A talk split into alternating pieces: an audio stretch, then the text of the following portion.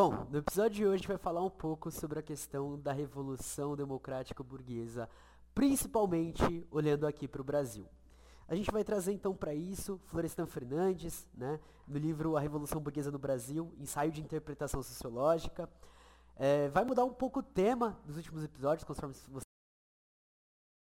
vocês foram vendo, né? Mas a gente traz esse livro aqui pela editora Contra Corrente. Muito obrigado, inclusive, pela parceria aí. Mais um ano junto. Espero que 2024 a gente siga aí, porque tem muita coisa boa para trazer a partir desses livros. Mas a gente traz aqui o Florestan Fernandes, porque além de ser um dos mais importantes sociólogos, traz uma interpretação da realidade brasileira, uma interpretação política que é muito necessária, né? Para conferir mais, a gente tem um episódio de podcast sobre é, o instrumento político, né, para a revolução principalmente, e a gente também tem é, livro Poder e Contrapoder na América Latina, tá bom? Mas então, bora lá, vamos trazer um pouquinho da leitura aí do que a gente tem para observar e aprender com o Florestan.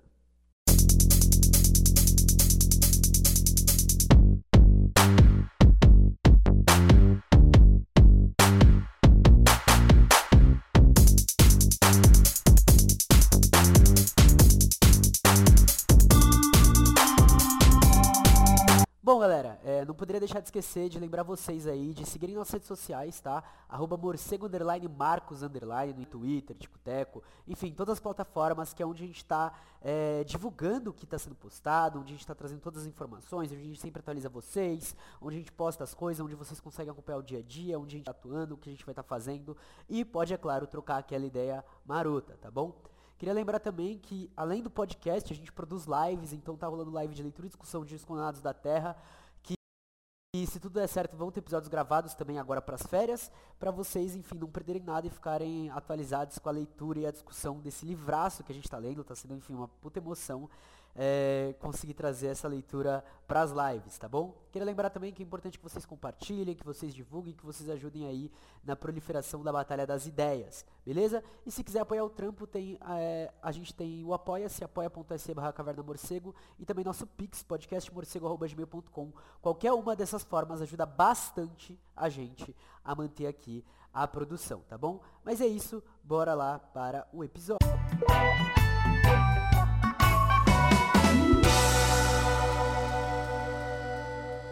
Capítulo 7, que é que guia nossa discussão aqui, se chama O Modelo Autocrático Burguês de Transformação Capitalista. E começa então Florestan. A relação entre a dominação burguesa e a transformação capitalista é altamente variável. Não existe, como se supunha a partir de uma concepção eurocêntrica, além do mais, válida apenas para os casos clássicos de revolução burguesa, um único modelo básico democrático burguês de transformação capitalista. Atualmente, os cientistas sociais já sabem comprovadamente que a transformação capitalista não se determina de maneira exclusiva em função de requisitos intrínsecos do desenvolvimento capitalista.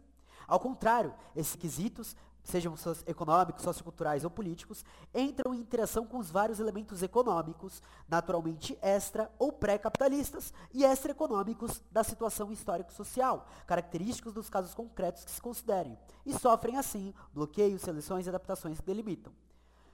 Basicamente, então, a gente está falando de que é, o desenvolvimento capitalista não se dá de forma igual e unilateral, unilinear em todo o contexto, né?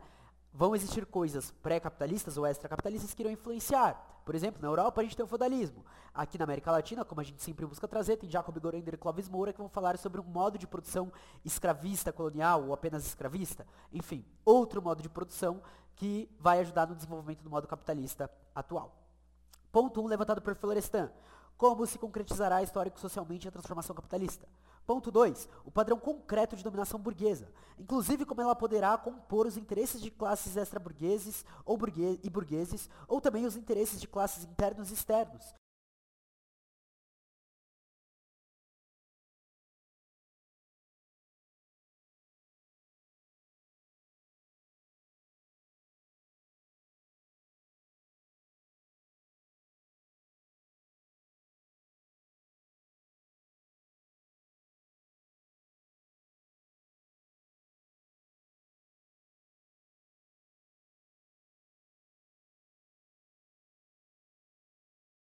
se for o caso, e como ela se impregnará de elementos econômicos, socioculturais e políticos extrínsecos à transformação capitalista.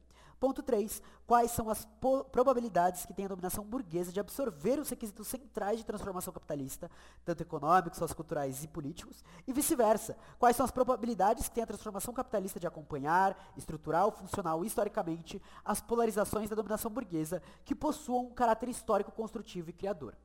Até recentemente, só se aceitavam interpretativamente, como revolução burguesa, manifestações que se aproximassem tipicamente dos casos clássicos, nas quais houvesse o máximo de fluidez e de liquidez nas relações recíprocas da transformação capitalista com a dominação burguesa. Tratava-se, quando menos, de uma posição interpretativa unilateral, que perdia de vista o significado empírico, teórico e histórico dos casos comuns, nos quais a revolução burguesa aparece vinculada a alterações estruturais e dinâmicas condicionadas pela irradiação externa do capitalismo maduro, ou dos casos atípicos nos quais a Revolução Burguesa apresenta um encadeamento bem diverso daquele que se pode interferir, inferir através do estudo de sua eclosão na Inglaterra, na França e nos Estados Unidos, como é o caso, então, da Alemanha e também do Japão. Mais importante para esse capítulo, do ponto de vista teórico, é a relação entre transformação capitalista e dominação burguesa nos países periféricos de economia capitalista dependente e subdesenvolvida. Duas presunções errôneas persistiram durante muito tempo, limitando a penetração e o teor explicativo das descrições e interpretações sociológicas. Uma presunção muito generalizada refere-se ao esquema da Revolução Burguesa. Ele seria idêntico ao que se aplica às sociedades capitalistas centrais hegemônicas. Ao que parece, prevaleceu a ideia de que a dependência e o subdesenvolvimento seriam estádios pa passageiros, destinados a desaparecer graças ao caráter fatal da autonomização progressiva do desenvolvimento capitalista. É aquele papo de que, é, com o tempo, esses países subdesenvolvidos irão se desenvolver e chegar ao desenvolvimento. Vocês podem chegar lá, basta vocês terem uma política capitalista, neoliberal, seguir o FMI, o Banco Mundial. Aquele papinho. Nesse sentido, seria legítimo admitir que a periferia dependente e subdesenvolvida tenderia a repetir, desde que se desse a revolução anticolonial e fosse superado o estado inicial de transição neocolonial, a história das nações centrais. Ignorou-se que a expansão capitalista da parte dependente da periferia estava fadada a ser permanentemente remodelada por dinamismos das economias capitalistas centrais e do mercado capitalista mundial, algo que Rosa Luxemburgo deixará bem esclarecido em sua teoria geral da acumulação capitalista. E aí tem o livro dela, Acumulação do Capital. E, em segundo lugar, deixou-se de considerar que a autonomização do desenvolvimento capitalista exige, como um pré-requisito, a ruptura da dominação externa, seja ela colonial, neocolonial ou imperialista. E aí, Paul Abaran fala sobre isso em A Economia Política do Desenvolvimento Econômico. Desde que esta se mantenha, o que tem lugar é um desenvolvimento capitalista dependente, e qualquer que seja o padrão para o qual ele tenda, incapaz de saturar todas as funções econômicas, socioculturais e políticas que ele deveria preencher no estádio correspondente do capitalismo. É claro que o crescimento capitalista se dá acelerando a acumulação de capital, a modernização institucional, mas mantendo sempre a expropriação capitalista externa e o subdesenvolvimento relativo como condições e efeitos inelutáveis. Além disso, mesmo que ocorresse uma autonomização automática do desenvolvimento capitalista, ela não asseguraria, por si mesmo, por si mesma, uma via uniforme de evolução do capitalismo e de consolidação da dominação burguesa, como é, se pode inferir, aliás, do confronto já bem conhecido de Estados Unidos com o Japão. Portanto, o quadro geral é muito mais complexo do que as presunções iniciais deixavam supor. E o que tem importância teórica específica para essa discussão, o que era essencial, foi negligenciado. Perdeu-se de vista algo que nunca se deveria esquecer. O que a parte dependente da periferia absorve e, portanto, repete com referência aos casos clássicos, são traços estruturais e dinâmicos essenciais, que caracterizam a existência do que Marx designava como economia mercantil, a mais-valia relativa e por aí vai. E a emergência de uma economia competitiva diferenciada ou de uma economia monopolista articulada. Isso garante uniformidades fundamentais, sem as quais a parte dependente da periferia não seria capitalista e não poderia participar de dinamismos de crescimento ou de desenvolvimento das economias capitalistas centrais. No entanto, há essas uniformidades que não explicam a expropriação capitalista inerente à dominação imperialista e, portanto, a dependência e o subdesenvolvimento se superpõem diferenças fundamentais que emanam do processo pelo qual o desenvolvimento capitalista da periferia se torna dependente, subdesenvolvido e também imperializado, articulando no mesmo padrão as economias capitalistas centrais e as economias capitalistas periféricas. Esse é o sistema. O sistema depende do subdesenvolvimento de um lado e do desenvolvimento do outro. Em um sistema de notação marxista, é a essas diferenças, e não aquelas uniformidades, que cabe recorrer para explicar a variação essencial e diferencial. Isso é, o que é típico da transformação capitalista da dominação burguesa sobre o capitalismo dependente. Só assim se pode colocar em evidência como e por que a Revolução Burguesa constitui uma realidade histórica, peculiar nas nações capitalistas dependentes e subdesenvolvidas, sem recorrer à substancialização e à mistificação da história.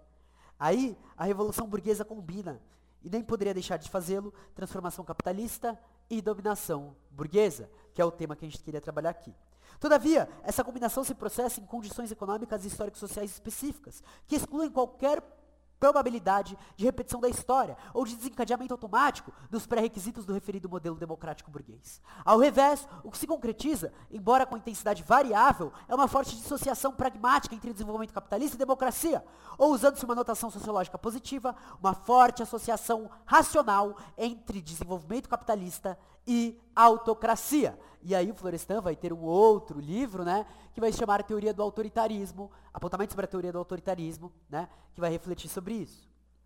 Assim, o que é bom para intensificar ou acelerar o desenvolvimento, o desenvolvimento, capitalista, entra em conflito nas orientações de valor menor que nos comportamentos concretos das classes possuidoras e burguesas, com qualquer evolução democrática da ordem social.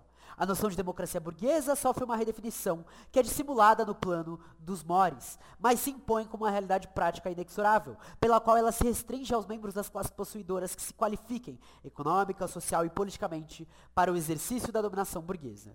A outra presunção errônea diz respeito à própria essência da dominação burguesa nas economias capitalistas dependentes e subdesenvolvidas. Associaram-se ao imperialismo efeitos de inibição dos elementos políticos do capitalismo dependente, ou alternativamente, de uma diferenciação regressiva do poder burguês, que não são compatíveis com, com qualquer forma de dominação burguesa, e muito menos com o tipo de dominação burguesa requerido especificamente pelas nações capitalistas dependentes e subdesenvolvidas.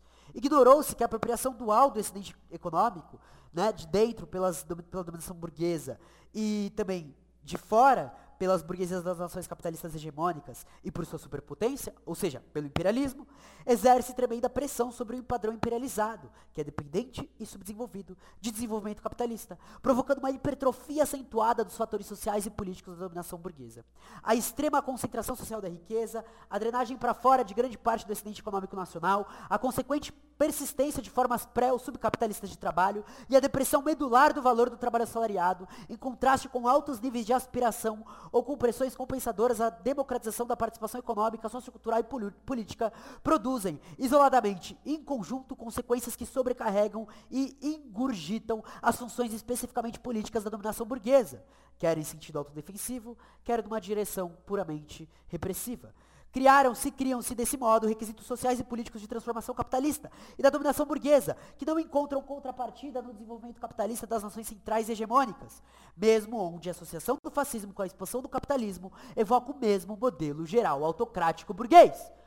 E aqui a gente entra no outro ponto, né, da autocracia burguesa, não só no controle burguês democrático, mas também no controle burguês fascista. Sob esse aspecto, o capitalismo dependente e subdesenvolvido é um capitalismo selvagem e difícil, cuja viabilidade se decide com frequência por meios políticos e no terreno político. E ao contrário do que se supôs e ainda se supõe de muitos círculos intelectuais, é falso que as burguesias e os governos das nações capitalistas hegemônicas tenham qualquer interesse em inibir ou perturbar tal fluxo de elemento político, pelo enfraquecimento provocado das burguesias dependentes, ou por outros meios. Se fizessem isso, estariam fomentando a formação de burguesias de espírito nacionalista revolucionário, dentro do capitalismo privado, ou incentivando transições para o capitalismo de Estado e também para o socialismo. Estariam, portanto, trabalhando contra os seus interesses mais diretos, que consistem na continuidade do desenvolvimento capitalista dependente e subdesenvolvido. Então você gera certa autonomia para as burguesias nacionais, faz com que elas propiciem o próprio meio político, interfere somente onde deve interferir e mantém a autocracia burguesa. É essencial salientar esse fato, porque ele facilita a compreensão do que aconteceu e do que está acontecendo no Brasil e outros países em situação análoga na América Latina. O que podia suceder, e por vezes sucedeu na fase de transição neocolonial, não iria repetir-se depois, em particular à medida que a consolidação do mercado interno comportava a transição para formas mais complexas de desenvolvimento capitalista, sob o capitalismo competitivo e de modo ainda mais acentuado mais tarde, sob o capitalismo monopolista. A própria superação da situação neocolonial já indica, por si mesma, alterações que refletem a emergência de uma burguesia articulada socialmente em bases nacionais.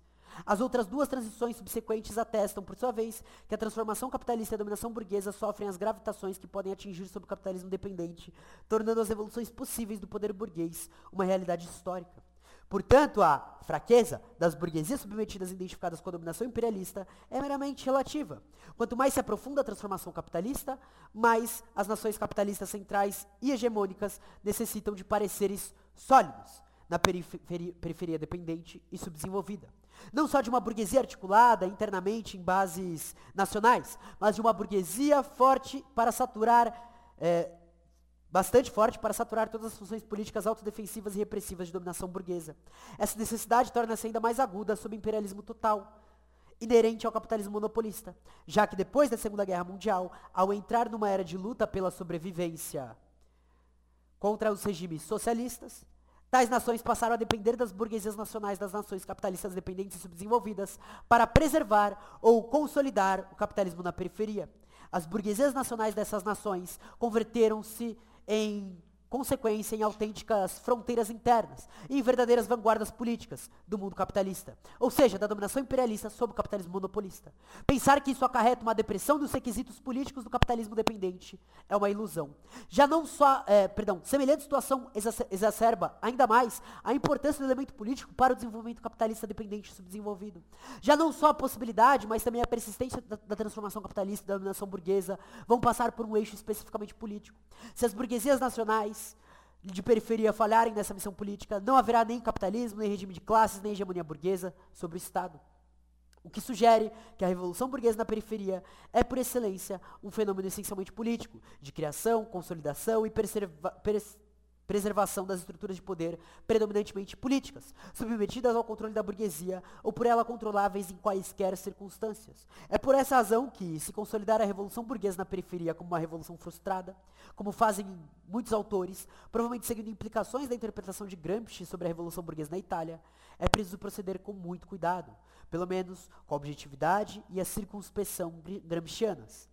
E aí, é, o próprio Florestan vai utilizar Gramsci, o Clóvis Moura vai utilizar Gramsci, e o primeiro autor a observar isso que o Florestan está trazendo é José Carlos Mariátegui, que tem uma perspectiva, embora não tenha tido tanto contato com Gramsci, né, no, no, sentido de escritos, já que ele morre né, no momento da prisão de Gramsci, mas ele tinha contato com a luta de Gramsci, com tudo isso, então ele também vai partir de uma perspectiva gramsciana é, e desenvolvendo, inclusive, coisas é, próprias antes de Gramsci escrever, que depois o Gramsci vai também a trazer, tá? Isso é bem interessante esse movimento.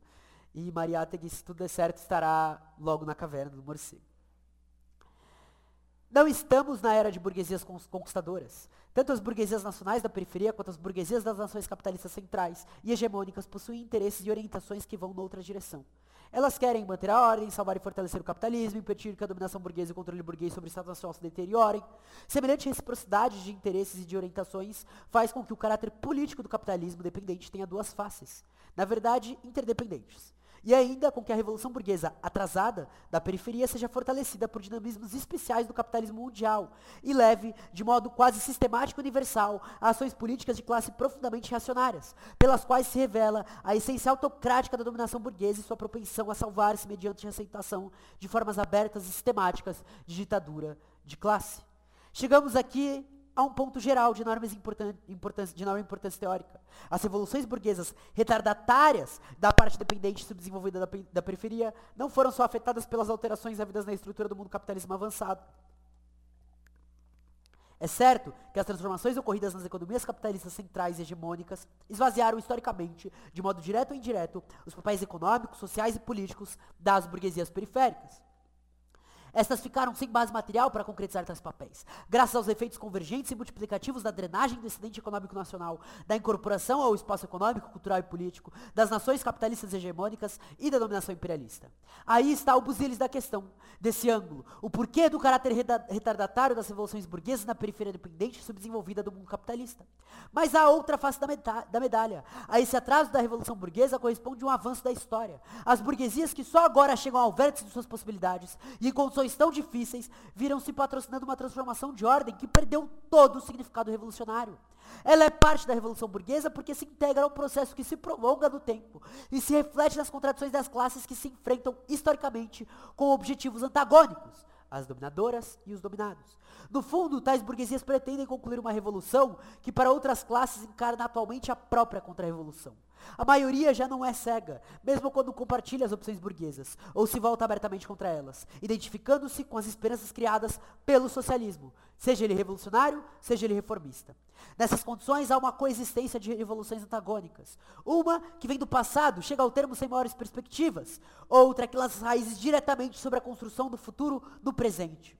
Não se deve ignorar, nem descritiva nem interpretativamente, as implicações de tal fato e as repercussões que o encadeamento dessa natureza desata na esfera concreta das relações de classe.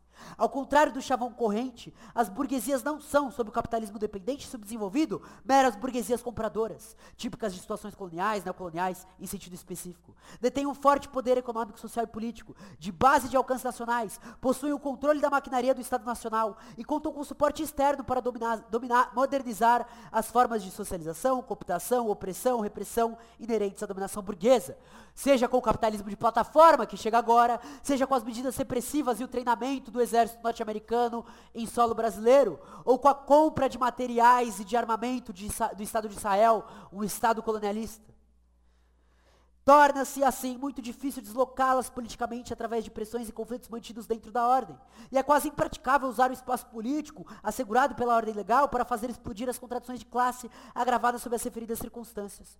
O retardamento da Revolução Burguesa, na parte dependente e subdesenvolvida da periferia, adquire, assim, uma conotação política especial. A burguesia não está só lutando aí para consolidar vantagens de classe relativas ou para manter privilégios de classes. Luta simultaneamente por sua sobrevivência e pela sobrevivência do capitalismo. Isso introduz a um elemento político em, seu, em, seu, em, seus comportamentos de classe que não é típico do capitalismo, especialmente nas fases de maturação econômica, sociocultural e política e dominação burguesa, seja na Europa, seja nos Estados Unidos. Essa variação, puramente histórica, é, no entanto, central para que se entenda o crescente divórcio que se dá entre ideologia e a utopia burguesas e a realidade criada pela própria dominação burguesa. Entre a ruína final e o enrijecimento, essas burguesias não têm muita escolha propriamente política, ou seja, racional, inteligente e deliberada. O idealismo burguês precisa ser posto de lado, com seus compromissos mais ou menos fortes com qualquer reformismo autêntico, com qualquer liberalismo radical, com qualquer nacionalismo democrático burguês mais ou menos congruente. A dominação burguesa revela-se a história, então, sob seus traços irredutíveis e essenciais que explicam as virtudes e os defeitos e as realizações históricas da burguesia. A sua inflexibilidade, a sua decisão para empregar a violência institucionalizada na defesa de interesses materiais privados, de fins políticos particularistas, sua coragem de identificar-se com formas autocráticas de autodefesa e de autoprivilegiamento. O nacionalismo burguês inseta, assim, o último giro, fundindo a república parlamentar com o fascismo. E aí a gente vai chegar naquela afirmação que a gente fez em Poder e Contrapoder na América Latina, de Florestan Fernandes, de que o Estado neocolonial, o Estado autocrático burguês, é, esse Estado que surge com modo de produção escravista colonial, vai ter nas suas bases estruturais a necropolítica e o fascismo como base. Nem sempre mostrando sua cara, é claro, mas sempre ali. Isso nos coloca, certamente, diante do poder burguês em sua manifestação histórica mais extrema, brutal e reveladora, a qual se tornou possível e necessária graças ao seu estado de paroxismo político. Um poder que se impõe sem rebuços de cima para baixo, recorrendo a qualquer meios para prevalecer, erigindo-se a si mesmo em fonte de sua própria legitimidade e convertendo, por fim, o Estado Nacional e democrático em instrumento puro e simples de uma ditadura de classe preventiva. Gostemos ou não, essa é a realidade que nos cabe observar e diante dela não nos é ilícito ter qualquer ilusão.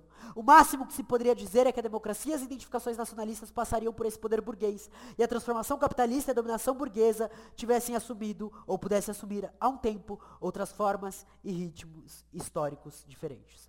As conexões da dominação burguesa com a transformação capitalista se alteram de maneira mais ou menos rápida na medida em que se consolida, se diferencia e se irradia o capitalismo competitivo no Brasil, em especial em que se aprofunda e se acelera a transição para o capitalismo monopolista. A gente trabalhou sobre isso com Samir Amin, o elemento central de alteração foi, naturalmente, a emergência da industrialização como um processo econômico, social e cultural básico que modifica a organização, os dinamismos e a posição da economia urbana dentro do sistema econômico brasileiro.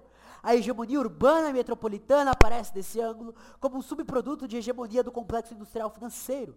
Esse processo não modifica apenas os dinamismos econômicos, é, socioculturais e políticos das grandes cidades com funções metropolitanas. Ele acarreta e, em seguida, intensifica a concentração de recursos materiais, recursos humanos, recursos técnicos, técnicos em tais cidades, dando origem a fenômenos típicos de metropolização, satelização, sob o capitalismo dependente. Tais fenômenos atestam, principalmente, que mudam por completo as relações das cidades com a economia agrária e com o respectivo complexo urbano-comercial, sem promover a desagregação propriamente dita do caráter duplamente articulado da economia capitalista dependente. A alteração das conexões entre dominação burguesa e transformação capitalista, que podem ser vistas e descritas tanto estrutural quanto dinamicamente, obedeceu, no caso brasileiro, a ritmos históricos que são característicos das economias nacionais dependentes e subdesenvolvidas. As mudanças espraiam-se por um longo período de tempo, determinando um padrão de industrialização que sofre oscilações conjunturais, intermitências estruturais e inconsistências institucionais. Ou seja, com um fraco impulso intrínseco de diferenciação, aceleração constante e universalização do crescimento industrial. Em consequência, seu impacto impacto histórico torna-se mais evidente pela superfície, em termos morfológicos, graças à concentração de massas humanas, de riquezas e de tecnologias modernas em um número reduzido de metrópoles chaves. De fato, somente São Paulo capitalizou as transformações essenciais de longa duração, e a mudança fundamental do cenário reflete-se, de modo geral, mais no top do sistema de classes, pois só os grupos com posições estratégicas, centrais ou mediadoras intermediárias, no ciclo econômico de industrialização intensiva, tiveram um aumento real, na verdade desproporcional, né, do poder socioeconômico econômico-político. Esse quadro sugere que seria legítimo retomar a técnica analítica e explosiva explorada na primeira parte desse ensaio, encarando esses últimos três quartos do século como uma unidade exclusiva para efeitos de descrição sociológica. Tal orientação teria a seu favor o fato de facilitar o confronto direto da, pre da presente época da industrialização com a pretérita época da emancipação nacional. O resultado teórico do confronto é óbvio. Ele revelaria sobre a situação de dependência, tanto sob a dominação neocolonial quanto sob a dominação imperialista. Os estratos sociais dominantes e suas elites não possuem autonomia para conduzir e completar a Revolução Nacional, gravitando historicamente, portanto, de um beco sem saída para outro. No entanto, semelhante conclusão não representa um dado teórico novo, nenhum resultado a que só possa chegar pela via expositiva indicada. Por isso, demos preferência a uma técnica analítica expositiva menos elegante, que faz perder aparentemente o sentido da unidade histórica. Mas ela permite focalizar melhor as múltiplas facetas de várias cadeias de fatores e efeitos históricos sociais, especialmente vinculados à imbricação pluridimensional em constante mutação da dominação burguesa com a transformação capitalista. Para que a exposição não levasse a uma descrição sociológica fragmentária, que pulverizasse fatos e processos sociais considerados analiticamente como totalidades interdependentes, servimos de quatro temas estratégicos para apresentar sumariamente as conclusões a que chegamos e a que quem ler esse texto posteriormente, né, completo, poderá chegar. Digamos que assim, deparamos, depara, deparamos com o melhor recurso expositivo para explorar a natureza e as consequências dos dilemas políticos com que se defrontam as classes burguesas e o poder burguês na era mesmo do milagre econômico.